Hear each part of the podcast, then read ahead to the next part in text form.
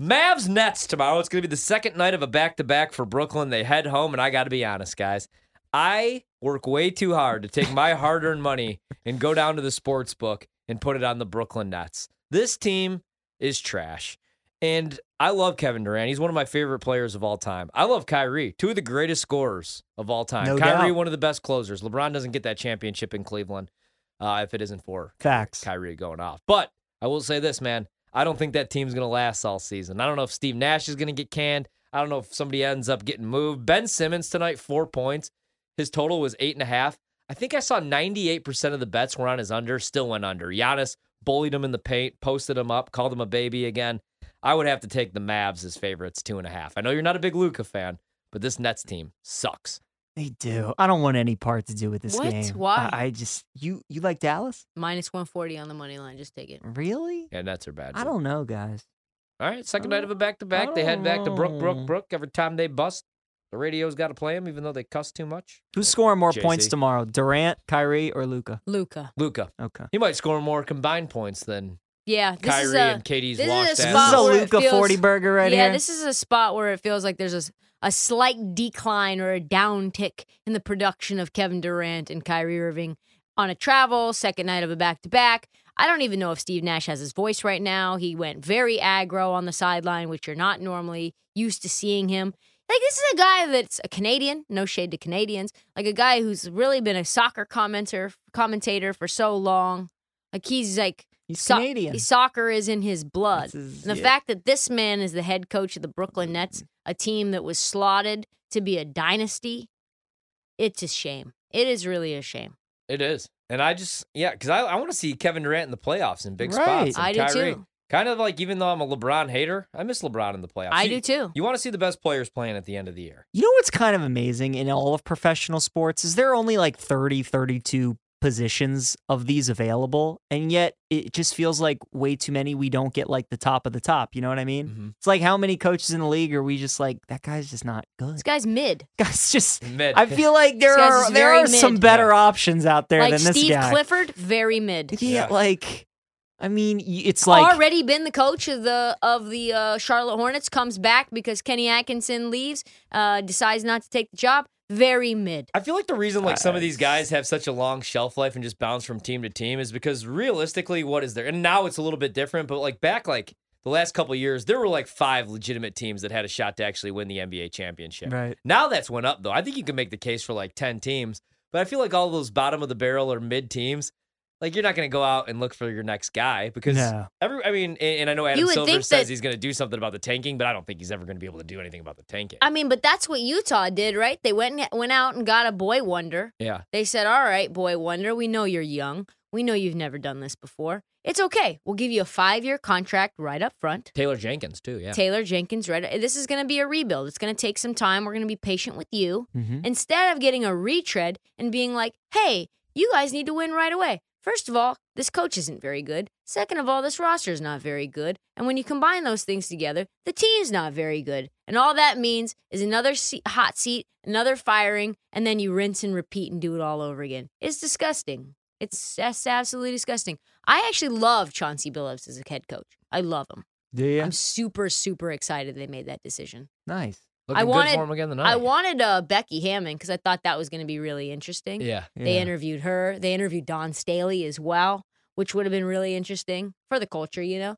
And but I, I think Chauncey Billups is the right fit. He's got these guys playing in a in a cohesive way. When the, really the roster's not very good. yeah. They Other just than- work. They just like fit together. Yeah. That's what I'm saying. There are only like five coaches in the league that are proven guys that are like elite. It's Pop, Nurse, Spoelstra, um, Budenholzer. No. I don't know. He's got a championship. Spol- now. it's Spoelstra. Yeah, it's Spoelstra. I think it's uh you can make the case for Steve Kerr, obviously. Yep. I think Taylor Jenkins is an Yeah. elite coach. You've seen that time and time again, Mhm. making some defensive and, and offensive adjustments at halftime. Sp- Like you said, Spoelstra's good. I think Jason Kidd is very good. Which is crazy because in Milwaukee He he was was, so bad. He had Giannis playing the point. Yeah. But Way that be- actually was, helped that wasn't Gian- Giannis. Yeah, no, it, it did, but Giannis wasn't ready. I know, for it. No. right? And there's some guys like Kidd and then Monty Williams, who was awful in New Orleans, but now obviously they're great in Phoenix. I mean, it's just all about fit. Sometimes too. Ooh, speaking of Spoelstra, the Heat are seven and a half point dogs on the road. Yeah, Does I Golden don't- State get right tomorrow night? You think it's going to be going to be the second night of a back to back for That's Miami? that's and that's why the spread is what it is. So I don't want to touch it. You know, Miami tends to play well in those kind of games, like second game to back to backs. They and, do. and Yeah. they they love when they're being counted out and they're underdogs. I feel like everybody's going to think Golden State's going to get right after that Phoenix loss, but I, I bet you Miami keeps that within this feels like an over game to me too. I know that people see Miami Heat and they think all of a sudden Miami Heat's like an under team. They're actually not. They're scoring at a pretty high clip this, this so far this year. I was digging into the offensive rating, points Yeah. per game, all that stuff. And Golden State, and I said this last night when we were talking about taking the under in the Golden State game against Phoenix. Mhm. And I was like, man, it is really hard to be on the under on Golden State. Yeah, and and the opposite ended up happening because Golden State let Phoenix go off. But 226 and a half feels like an over for me. I couldn't take the under Yeah, the same here. Game. Yeah, same here. I hate betting against Golden State, even though I probably should have last night, obviously, with Phoenix. Because, like you said, I mean, they just they could go on a fifteen to two run in the matter of ninety seconds, and then your bet is just dead. What about Grizzlies tomorrow? This one seems Too easy? I, three and a half point favorites on the road against the Kings. But the thing is, I love this Kings team. I do love too. De'Aaron Fox. Look at I'm that playing his to- props look at that tomorrow. total. 236 236 and a half. Yeah, and I I still I still like the over in that spot, but I, I would only play the Grizzlies or nothing. Grizzlies minus 165. I'd probably pair that with Dallas plus minus 140. Probably just add something to that. Yeah, I, I would only play Memphis in this spot. Sacramento, they're going to be a tricky team, a pesky team. Keegan Murray's going to start now, so I think that helps. They just haven't found a way to win, and their schedule is really, really hard. I know they're at home. I don't think that they keep it particularly close. I think this is probably a five five to seven point game at the end. Maybe they keep it close the entire game, and then uh, Memphis blows it out at the end. But this is a spot where I can only bet the Grizz. Yeah, I might go back to some job props in this one. Yeah, too. Maybe go points. and De'Aaron Fox props. I like Yeah. that idea as well. yeah, I like playing his points a lot. The other game that be really good. that doesn't have a spread right now over at BetMGM, but it's the Clippers taking on OKC. I saw this opened at seven, where the Clippers are going to be seven point favorites. Why do they on the keep So they're playing this. again. Why do they keep doing this? I don't want to see these back to back games.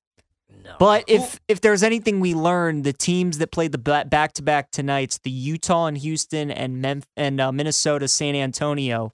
Minnesota and Utah both lost outright. Obviously, both didn't cover the spread and both covered tonight.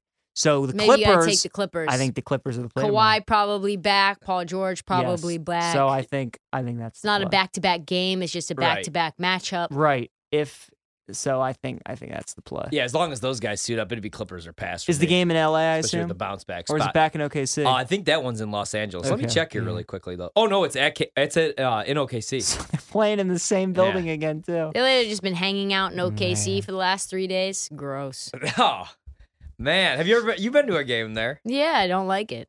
It's not You don't like that fun. arena? I don't like that arena. I don't like that city.